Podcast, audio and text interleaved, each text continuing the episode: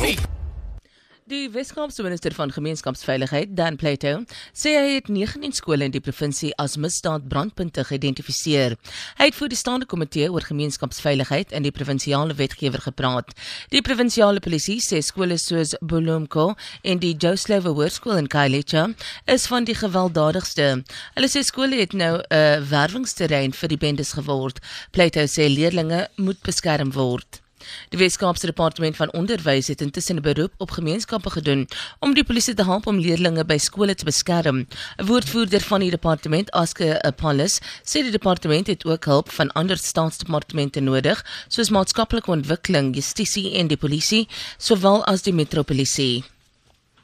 Lesings by die Universiteit van Kaapstad sal vandag nog steeds opgeskort bly na die voorgesette betogings by die instelling.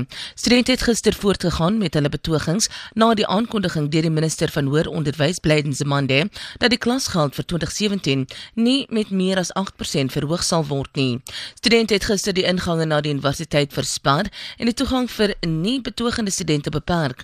Volgens 'n lid van die studenteraad, Mikki Moyo, het die feesmas vol beweging nie in 2015 2015 tot 'n einde gekom nie. Die uitvoerende hoof van die organisasie Universities SA, Ahmed Bawa, sê intussen hy is verward oor die studente se reaksie op minister Zemande se aankondiging. The statement was pretty clear in uh, what it was trying to achieve. And I'm just quite puzzled by the reaction of it's quite clear that there's an 8% increase, but that for all students who come from families where the family earnings are below 600,000 rand, that that 8% will be covered by a grant from the National Department of Higher Education and Training. So it's quite clear to me what the outcome of that statement was. And so as an interim measure, we think that this is not a bad solution. Die graderingsagentskap Moody's sê Suid-Afrika se kredietgradering sal nou bepaal word deur wie as minister van finansies dien nie. Die agentskap het aan die SAIK gesê hy wil net 'n versekering van die regering hê dat daar kontinuïteit sal wees in ekonomiese beleid indien die huidige minister van finansies vervang sou word. Die agentskap het sy jaarlikse Suid-Afrika kredietrisiko konferensie in Sandton in Johannesburg gehou.